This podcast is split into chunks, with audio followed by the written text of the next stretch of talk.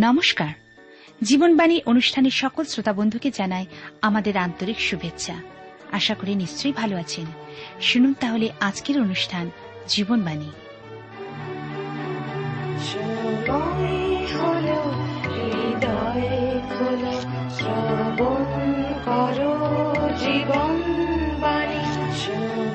আমাদের জীবনে মনোনয়ন করতে হবে আমরা ঈশ্বরের দিকে দৃষ্টিপাত করব না জগতের দিকে? আমাদের সমস্ত অন্তঃকরণ মন প্রাণ দিয়ে ঈশ্বর প্রভুকে ও প্রতিবাসীকে ভালোবাসব না নিজের ইচ্ছা অনুসারে চলব? ঈশ্বরের উপর নির্ভর, জীবনের পথ জ্ঞাত করবে। কিন্তু নিজের ইচ্ছা শক্তি ও জগতের উপর নির্ভর হচ্ছে ক্ষণস্থায়ী এবং আনন্দজনক পথের নির্দেশ দেবে। আর এ বিষয়ে জানতে হলে আপনাকে অবশ্যই শুনতে হবে আজকের জীবনবাণীর আলোচনা।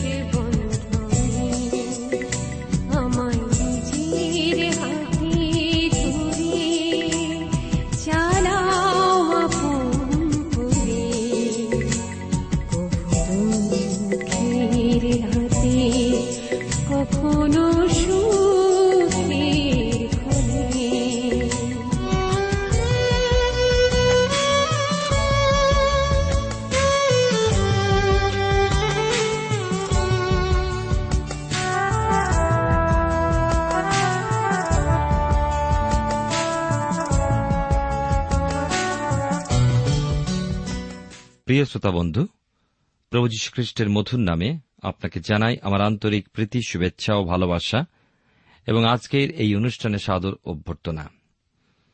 জীবনবাণী অনুষ্ঠানে ধারাবাহিক বাইবেল থেকে বা বাইবেল শাস্ত্র থেকে আলোচনায় বর্তমানে আমরা বাইবেলের পুরাতন নিয়মের বংশাবলী পুস্তক নিয়ে আলোচনা করছি।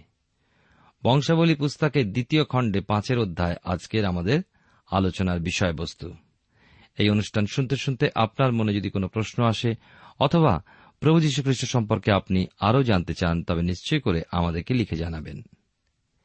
এই অধ্যায়ের, বিশেষ করে পাঁচের অধ্যায়, বিষয়বস্তুতে পাই ঈশ্বরের গৃহের সম্পূর্ণ সম্পাদনের বিষয়। পাঁচের অধ্যায় আমরা দেখব, আর সেই মন্দির প্রতিষ্ঠার বিষয় আমরা শুনব। আপনার কাছে যদি বাইবেল আছে আমার সঙ্গে খুলবেন, আমার সামনে বাইবেলের ছশো একাত্তর পৃষ্ঠায় পাঁচের অধ্যায় শুরু। লেখা আছে, এইরূপে সদাপ্রভু গৃহের জন্য সলমনের কৃত সমস্ত কার্য সম্পন্ন হইল, আর সলমন আপন পিতা দাউদের পবিত্রকৃত দ্রব্য সকল অর্থাৎ রৌপ্য, স্বর্ণ ও সকল পাত্র আনাইয়া ঈশ্বরের গৃহস্থিত ভাণ্ডারে রাখিলেন।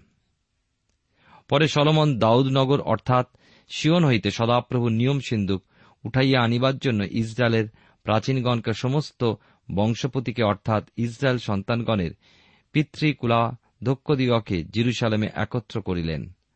তাহাতে সপ্তম মাসে উৎসব সময় ইসরায়েলের সমস্ত লোক রাজার নিকটে একত্র হইল। পরে ইসরায়েলের সমস্ত প্রাচীনবর্গ উপস্থিত হইলে লেবিয়ারা সিন্দুকটি উঠাইল।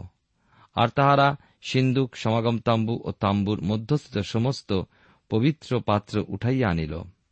লেবীয় যাজকগণ এই সকল উঠাইয়া আনিল। ঈশ্বর তারা আপন পঠিত বাক্যে তারা আমাদের প্রত্যেককে আশীর্বাদ করুন। আসুন এই সময় প্রার্থনায় আমরা প্রত্যেকে যেখানেই থাকি না কেন ঈশ্বরের চরণতলে অবনত হই। প্রেমময় পিতা, ঈশ্বর, তোমার পবিত্র নামে ধন্যবাদ করি। তোমার সকল দয়া, অনুগ্রহের জন্য কৃতজ্ঞ হই। আমাদের আপন আপন অযোগ্যতা, অপরাধ তোমাকে স্বীকার করি। তুমি তোমার প্রিয় পুত্র প্রভু যীশুর রক্তে আমাদের সমস্ত অধার্মিকতা, অবাধ্যতা, অসফলতা তুমি ক্ষমা করো।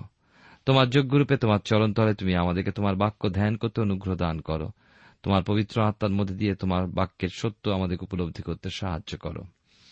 আমাদের জীবনে প্রভু, তুমি উচ্চকৃত মহিমান্বিত হও। প্রত্যেক শ্রোতা বন্ধু তার ব্যক্তিগত জীবনে, তার কার্যে, তার পড়াশোনায় এবং যা কিছু কথা তাতে তুমি উন্নতি, আশীর্বাদ তুমি দান করো। সঙ্গে সঙ্গে পরিবারের প্রত্যেককে তুমি ভালো রাখো। প্রতিবেশীকে ভালো রেখো প্রভু, আর প্রার্থনা করি আমাদের দেশকে তুমি নিরাপত্তা দ্বারা ঘিরে রেখো। আমাদের দেশ নেতাদেরকে আশীর্বাদ করো। ধন্যবাদ, গৌরব, মহিমা। তোমাকে জানিয়ে প্রার্থনা তোমার যিশু নামে চাইলাম, তুমি দয়া করে শ্রবণ ও গ্রাহ্য করো। আমেন।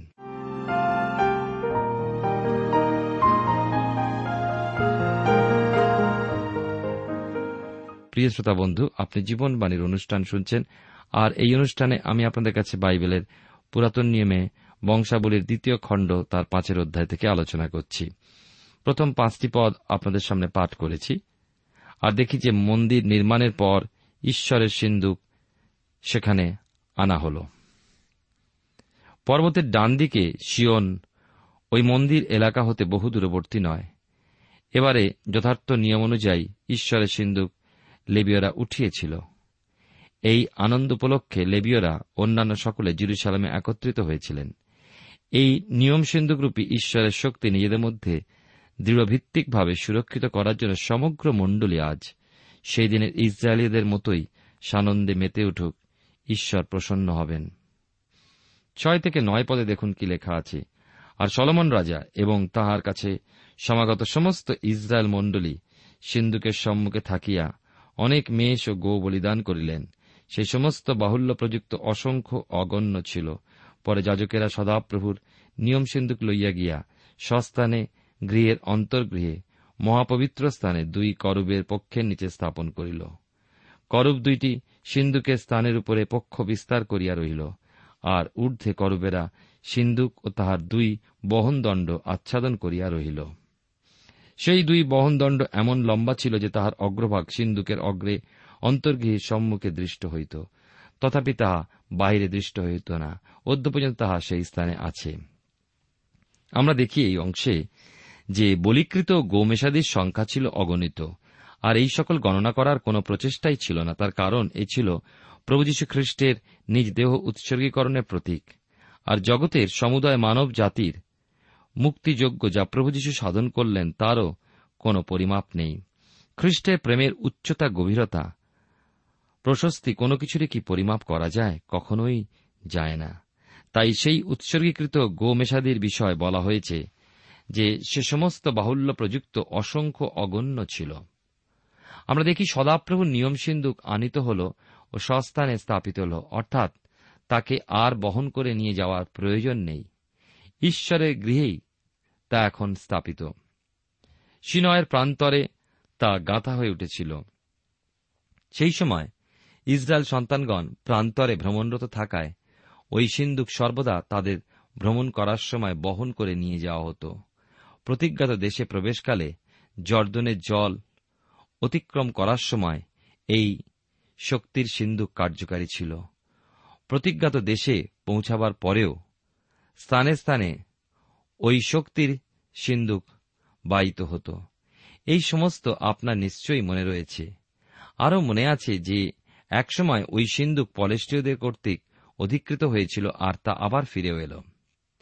দাউদের দ্বারা বা রাজা দাউদের দ্বারা সিন্ধুক আনা হয়েছিল জিরুসালেমেতে, আর মন্দির সম্পূর্ণ গেথে না ওঠা পর্যন্ত তা শিয়ন পর্বতে সুরক্ষিত ছিল। এখন সেই সময় এসেছে সদাপ্রভু সিন্ধুক স্থাপিত হল অতি পবিত্র স্থানে বা মহাপবিত্র স্থানে। দুটি বহন দণ্ড সরিয়ে ফেলা হল, কারণ তার ওঠানো হবে না। ধর্মদামে স্থাপিত হয়ে গিয়েছে। ইসরায়েল সন্তানগণের পুরুষগণ বৎসরে তিনটে পর্বের সময় সমাগম, তাম্বুর সম্মুখবর্তী হতো। একটা হল নিস্তার পর্ব, দ্বিতীয়টা হল পঞ্চাশত্তমী আর তৃতীয়টা হল সমাগম তাম্বুর। কিন্তু এখন হতে তারা জিরুসালেমের এই ধর্মদামে সদাপ্রভু সিন্ধুকের বিশ্রাম স্থানে এসে উপস্থিত হবে। নিয়ম সিন্ধুক ছিল ঈশ্বরের শক্তির প্রকাশ। প্রভু খ্রিস্টকেই তা ইঙ্গিত করে। সিন্ধুকের উপরের দিকে পাই পাপাবরণ বা কৃপা সিংহাসন যা খ্রিস্টের সাধিত মুক্তিযোগ্যকে ইঙ্গিত করে। তার সেই রক্তসেচন আর সেই সেচিত রক্ত দেখায় যে খ্রিস্টই আমাদের শান্তি, আমাদের প্রসন্নতা। সমস্তই এখন স্থায়ী ও অপরিবর্তনীয়। তাই ইব্রিয় পত্রে বাইবেলের নতুন নিয়মে তার নয় ছাব্বিশ পদে লেখক বলেছেন কেন তা হইলে জগতের পত্তনাবধি অনেকবার তাহাকে মৃত্যু ভোগ করিতে হইত। কিন্তু বাস্তবিক তিনি একবার যুগপর্যায়ের পরিণামে আত্মযোগ্য দ্বারা পাপ নাশ করিবার নিমিত্ত প্রকাশিত হইয়াছেন। এ হল অপরিবর্তনীয় চিরস্থায়ী, যা মৌলিক। না, ওই বহনদণ্ড দুটির আর প্রয়োজন নেই, কারণ তা স্থায়ী। পূর্ণ স্থাপিত সরিয়ে ফেলা হল ওই বহনদণ্ড দুটো। পরিত্রাণ প্রাপ্তির আর কোনো, আমি দেখি, কাজই নেই। খ্রিস্ট যিশু ব্যতি রেখে। প্রিয় শ্রোতা বন্ধু, প্রিয় ভাই বোন, আসুন, প্রেরিতদের কার্যবিবরণ তার চারের অধ্যায় বারো পদ হতে সুনিশ্চিত প্রকাশ লক্ষ্য করি। সেখানে লেখা রয়েছে, আর অন্য কাহারও কাছে পরিত্রাণ নাই, কেননা আকাশের নিচে মনুষ্যদের মধ্যে দত্ত এমন আর কোন নাম নাই, যে নামে আমাদিওকে পরিত্রাণ পাইতে হইবে। প্রিয় শ্রোতাবন্ধু, প্রিয় ভাই ও বোন, আনন্দের বিষয় সেই বহনদণ্ডগুলো সরিয়ে ফেলা হল, তাই আর বাইরে দেখা যেত না, কারণ সিন্ধুক আর বওয়া হবে না। ওই বহন দণ্ডদয় উঠিয়ে বা সরিয়ে ফেলার অর্থ হল বিশ্রাম। প্রভু যীশু খ্রিস্টের কাছে আগত মানুষ, প্রভু যীশু খ্রিস্ট কর্তৃক বিশ্রাম লাভ করবে জীবনে। অর্থাৎ সে এক বিশ্রামাগার। বাইবেলের নতুন নিয়মে যোহন লিখিত সুষমাচারের আঠেরো অধ্যায় দুই তিন পদে প্রভু কি সেই স্থানের বিষয় বলেননি? তাঁর লোকদেরকে, আমার পিতার বাটিতে অনেক বাসস্থান আছে, যদি না থাকিত বলিতাম, কেননা আমি তোমাদের জন্য স্থান প্রস্তুত করিতে যাইতেছি। আর আমি যখন যাই ও তোমাদের জন্য স্থান প্রস্তুত করি, তখন পুনর্বার আসিব। আমার নিকটে তোমাদিওকে লইয়া যাইব, যেন আমি যেখানে থাকি, তোমরাও সেইখানে থাকো। আমাদের জন্য সুসংবাদ যে সেই স্থান প্রস্তুত, এবং এই দিনগুলোর মধ্যে শীঘ্রই একটি দিন, তাঁর সান্নিধ্যে ওই স্থানে নিতে হব। তাই আসুন আমরা প্রার্থনায় ও ধন্যবাদে জেগে থাকি, কারণ সেই মুহূর্তের বিষয় কেউ জানি না। তিনি হঠাৎ আসবেন। আমাদের পক্ষ হতে প্রয়োজন শুধু প্রস্তুত থাকার। আমরা জীবনবাণী অনুষ্ঠানে বংশাবলী দ্বিতীয় খণ্ডের পাঁচের অধ্যায় থেকে আলোচনা করছি। আর সেখানে দেখতে পাচ্ছি সদাপ্রভুর সিন্ধুক ঈশ্বরের নির্দেশে নির্মিত। প্রান্তরে ঈশ্বরের সেই সিন্ধুক ঈশ্বরের শক্তিসহ তাঁর প্রজা ইসরায়েল জাতির সহগামী ছিলেন। খ্রিস্টীয় বিশ্বাসে নতুন নিয়মের যুগে ঈশ্বরের সন্তানদের এই জগৎ প্রান্তরে তথা তার ইহজীবনে চলার পথে ঈশ্বরের আত্মা, পবিত্র আত্মন, ঈশ্বর খ্রিস্টের সিমুখী একমাত্র সহায়, একমাত্র চালক। তার ঢাল ও তনুত্রাণ স্বরূপ হয়ে তাকে সর্বদা শক্তি প্রদান করেন। সেদিন যা ছিল দৃশ্যত ইসরায়েল সন্তানদের চাক্ষুষ প্রমাণস্বরূপ, আজ খ্রিস্ট বিশ্বাস হিসাবে তার অন্তরাত্মায় তা উপলব্ধি করে আমরা চলি। শরীরের মনে ও আত্মায় তা কার্যত দেখতে সমর্থ হই। সেখানেই তার প্রমাণ প্রাপ্তি বিশ্বাসে আমরা পথ চলি, প্রত্যাশিত বিষয়ের উপরে দৃষ্টি রেখে। আপনার জীবনে সেই মহান প্রত্যাশা কি? প্রভু যিশুর আগমন নিকটবর্তী হয়ে আসছে। এই জগৎ প্রান্তর শুষ্ক মরুভূমির সমান। এই পথ অতিক্রমের শেষে আছে অনন্তকালীন ঐশ্বরিক সান্নিধ্য সুখ। কিন্তু এই তিক্ত পার্থিব দিনগুলোতে একমাত্র খ্রিস্টের পবিত্র আত্মার প্রদত্ত মিষ্টতাই আপনাকে আমাকে জয়ের মিষ্টতা আস্বাদন করতে দিচ্ছেন। সেই তিক্ত অনুভবগুলো থাকাতেই আমরা খ্রিস্টের গুপ্ত আগমনকে সাদর আহ্বান জানাতে পারি। প্রত্যেক মুহূর্তে, সমস্ত ব্যস্ততাতে আমাদের মধ্যে সেই আরতি সুস্পষ্ট থাকুক। আমেন, প্রভু যীশু আইস। যদি আপনার সেই আর্তস্বর আপনার প্রাণের গভীরতম স্থান হতে প্রকৃত আর্তস্বর হয়ে বেরিয়ে আসে, তাহলে তার সান্ত্বনা ও আশ্বাস প্রদানকারী বাণীও আপনি অবশ্যই শুনতে পাবেন। সত্যিই আমি শীঘ্র আসিতেছি।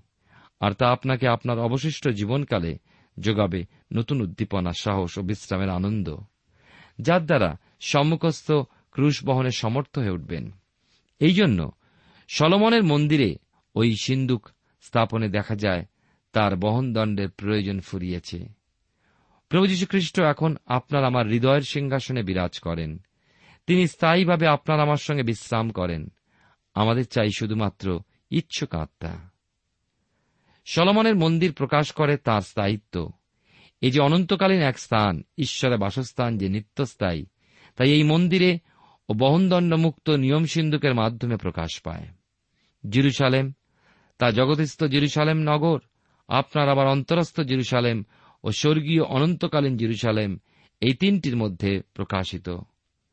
খ্রিস্ট বিশ্বাসীর একান্ত প্রত্যাশা সেই জিরুসালেম হয়ে ওঠা ও নিত্যতায় সেই স্বর্গীয় জিরুসালেম হয়ে শোভিত হওয়া। বাইবেলের নতুন নিয়মে প্রকাশিত বাক্যে একুশের অধ্যায় চার পদে পড়ি, সেখানে লেখা আছে, আর তিনি তাহাদের সমস্ত নেত্রজল মুছাইয়া দেবেন, এবং মৃত্যু আর হইবে না, শোক বা আর্তনাদ বা ব্যথাও আর হইবে না, কারণ প্রথম বিষয় সকল লুপ্ত হইল। এ সেই নগরী জিরুসালেম, নতুন জিরুসালেম, যা ঈশ্বরের নগরী। এ নিত্যস্থায়ী যার মন্দির সর্বশক্তিমান ঈশ্বর ও মেষশাবক খ্রিস্ট যিনি আমাদের কাছে সম্পূর্ণভাবে ধরা দিয়েছেন। অপরিবর্তনীয় অনন্তকাল স্থায়ী ঈশ্বর। তিনি সেই বহন দণ্ডদয় সিন্ধুক হতে বিচ্যুত করলেন। ধন্য আমাদের প্রভু খ্রিস্ট আমাদের পরিত্রাণ, আমাদের ত্রাণশৈল। দ্বিতীয় বংশাবলী তার পাঁচের অধ্যায়, দশ পদ, আপনি দেখুন। লেখা আছে এখানে, সিন্ধুকের মধ্যে আর কিছু ছিল না, কেবল সেই দুইখানা প্রস্তর ফলক ছিল, যা মসি হরেবে তাহার মধ্যে রাখিয়াছিলেন সেই সময়। মিশর হইতে ইসরায়েল সন্তানগণের বাহির হইয়া আসিবার পর সদাপ্রভু তাহাদের সহিত নিয়ম করিয়াছিলেন। স্মরণ করুন, সদাপ্রভুর সিন্ধুকে কি কি ছিল? ছিল নিয়মের দুটি প্রস্তর ফলক, মান্না, ধারী স্বর্ণময় ঘট ও হারনের মঞ্জরিত যষ্টি। অথচ এখন দেখা যাচ্ছে সিন্ধুকের মধ্যে আর কিছুই ছিল না, কেবল সেই দুইখানা প্রস্তর ফলক ছিল, যা মসি হরেবে তার মধ্যে রেখেছিলেন। অর্থাৎ দুটি বিষয় সিন্ধুকে আর পাওয়া যায় না, তা হল হারনের মঞ্জুরিত যষ্টি ও মান্নাধারী স্বর্ণময় ঘট। মান্না গ্রহণ না করায় তা অন্তর্হিত হতো। সেই একই দিনে তা ভক্ষণ না করায় তা নষ্ট হয়ে যেত। সংগৃহীত না হওয়া মান্না প্রখর রৌদ্রে গলে যেত। কথা না মেনে কিছু কিছু জন তা রেখেছিল, তাতে কি হয়েছিল? পোকা জন্মেছিল ও দুর্গন্ধ হয়েছিল। যা লেখা আছে যাত্রা পুস্তক ষোলোর অধ্যায় কুড়ি পদে। এই মান্না বিষয় সেই কথাই লিখিত আছে। এই স্বভাব বিশিষ্ট মান্না একটা পাত্রে শরণার্থক হিসাবে সিন্ধুকে রাখা থাকত। এখন আর তা নেই। কেন? মান্না হল জীবন খাদ্য খ্রিস্টের প্রতীক। যারা তার নিজের নিজের জন ইসরায়েল সন্তানরা ছিল ঈশ্বরের নিজস্ব প্রজাবৃন্দ। তাদের জন্য প্রান্তরের এই খাদ্য ব্যবস্থা ঈশ্বর প্রমাণ করলেন। আর খ্রিস্ট যিশু যে জীবন খাদ্য, বিশ্বাসপূর্বক তাকে গ্রহণ বা ভোজন করলে অনন্ত জীবন লাভ হয়। তদ্রূপী হারনের সেই মঞ্জরিত যষ্টি বা লাঠি পুনরুত্থিত খ্রিস্টেরও প্রতীক। মানবীয় শরীরে প্রভু যীশু মৃত্যুবরণ করলেন, এ এক ঐতিহাসিক সত্য ঘটনা। তিনি কবরপ্রাপ্ত হলেন, আবার তৃতীয় দিনে প্রত্যুষে তিনি মৃত্যুকে জয় করে উঠেছিলেন। আর সেই পুনরুত্থিত খ্রিস্ট কিন্তু মানুষ নন। এখানে তার ঐশী ক্ষমতা বা ঈশ্বরত্বের প্রকাশ। প্রভুর এই পুনরুত্থানের উপরেই নির্ভর করছে তার যাজকত্ব। যাজক হারনের যাজকত্ব নির্ভর বা সুনিশ্চিত হয়েছিল, যষ্টি মঞ্জরিত হয়ে ওঠায়। সেও ছিল এক পুনরুত্থানের প্রতীক। দ্বিতীয় বংশাবলী তার পাঁচের অধ্যায় এগারো থেকে চোদ্দ পদে আমরা পাই এখানে। যে যাজকেরা পবিত্রতাকে রক্ষা করেছিল মন্দিরের এই প্রতিষ্ঠার দিনে। তারা এবং গায়ক লেবীয়গণ মসিনা বস্ত্র পরিধান করেছিল। তারা সকলেও তুরিবাদক একশো কুড়ি জন, এক ব্যক্তির ন্যায় এক রবে ঈশ্বরের স্তব গান প্রশংসা গৌরব করেছিলেন।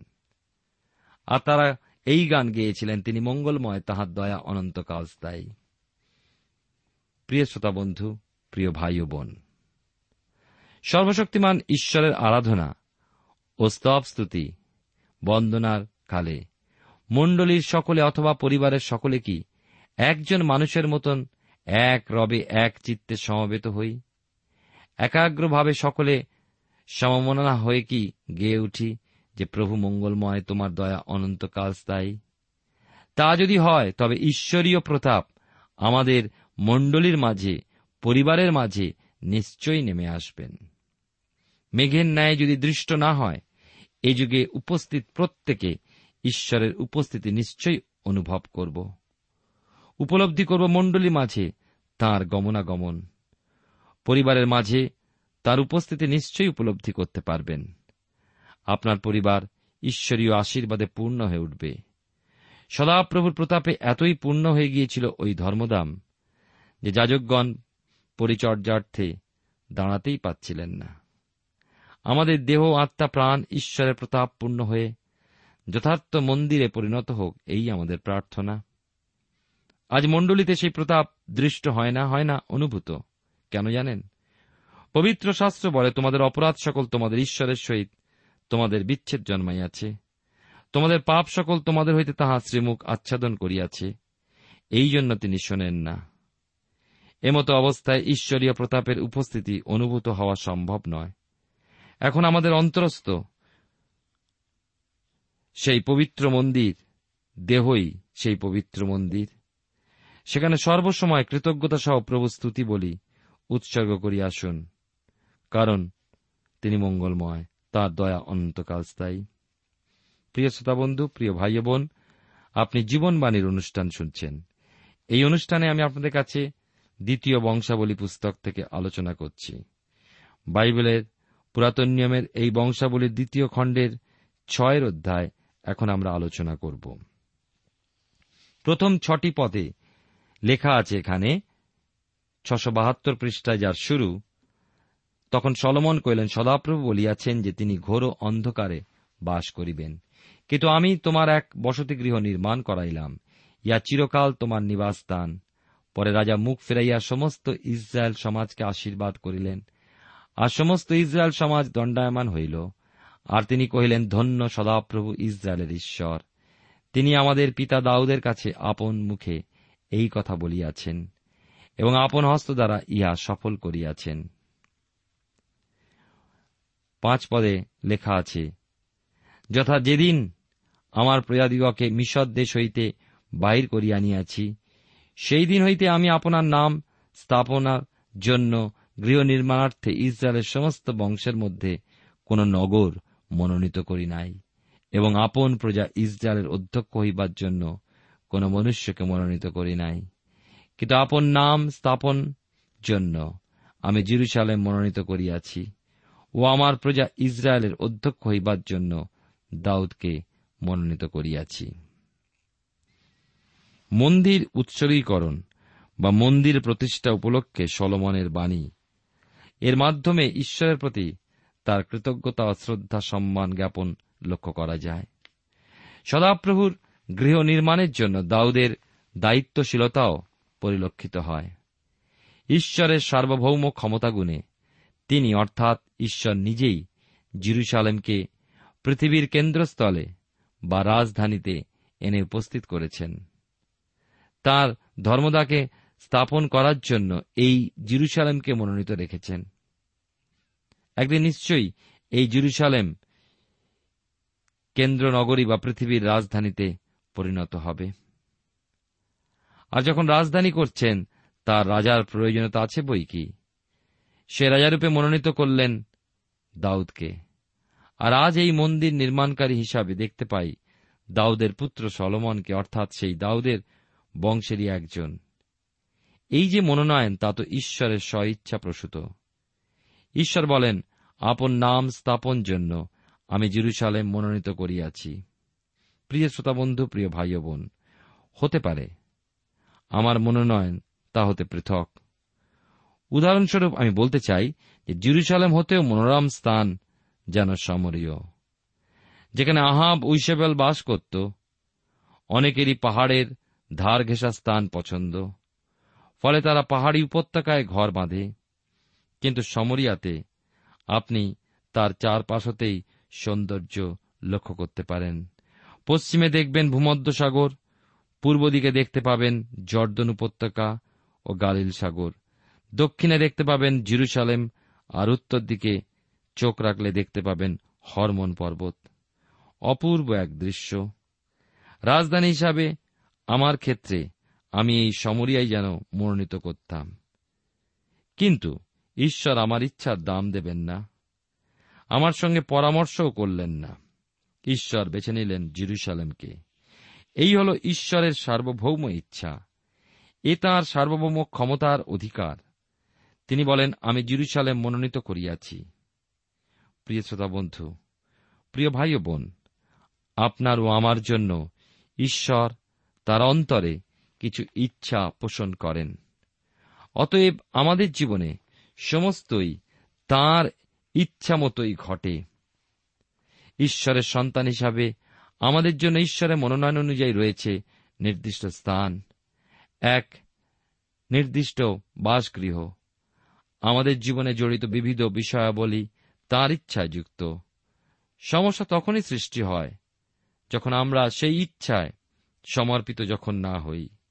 ঈশ্বরের সেই সার্বভৌমত্বের বিরুদ্ধে দাঁড়িয়ে যদি মানুষের নিজস্ব ইচ্ছাকে তুলে ধরা হয়, তর্ক বা যুক্তি দেখানো হয়, তবে তা ব্যর্থতায় পর্যবসিত হয়।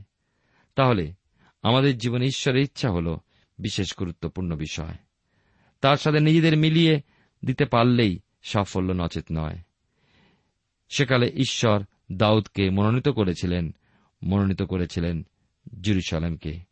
প্রিয় শ্রোতা বন্ধু প্রিয় ভাই বোন, আসুন আমরা ঈশ্বরতে সমর্পিত হয়ে প্রার্থনায় যাই। যেন ঈশ্বরের ইচ্ছা আমরা জানতে পারি এবং সেই ইচ্ছা অনুযায়ী আমরা যেন চলতে পারি। পরম প্রেমা পিতা, ঈশ্বর, তোমার পবিত্র নামে ধন্যবাদ করি। তোমার অপূর্ব প্রেম, তোমার অপূর্ব উপস্থিতি এবং তোমার অপূর্ব পরিকল্পনা যা তুমি প্রকাশ করেছিলে দাউদ এবং তারপরে তার পুত্র সলমনকে এবং তোমার পরিকল্পনা যে কত সুন্দর, নিখুঁত, তা আমরা দেখি, শুনি এবং বুঝি। সাহায্য করার জন্য আমরা তোমার ইচ্ছারাতে সমর্পিত থাকতে পারি। আমাদের সঙ্গে তাকে ধন্যবাদের সঙ্গে প্রার্থনা। তোমার যিশু নামে চাই। আমেন।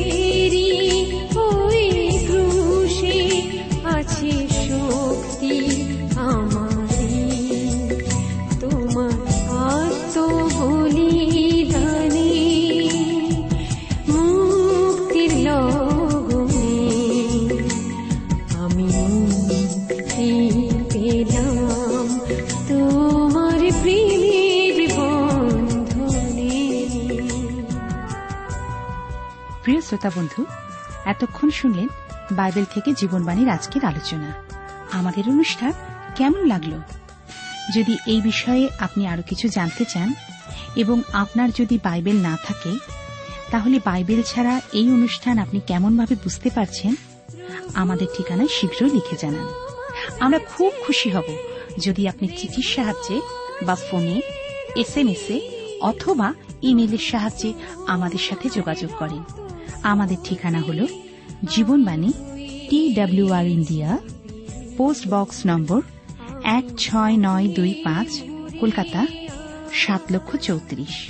আবার বলছি, Jibanbani T WR India post box number এক ছয় নয় দুই পাঁচ, কলকাতা, সাত শূন্য শূন্য শূন্য তিন চার। আমাদের ইমেলের ঠিকানা হল Bengali TTV at radio eight eight two dot com আবার বলছি Bengali TTV at radio eight eight two dot com আমাদের phone number two four three eight double zero four five two four three eight double zero four five এবং আমাদের mobile নাম্বারটা লিখে নিন nine four double three four nine seven two three five আবার বলছি nine four double three four nine seven two three five আজকের সময় এখানেই শেষ। বিদায় নিচ্ছি। নমস্কার।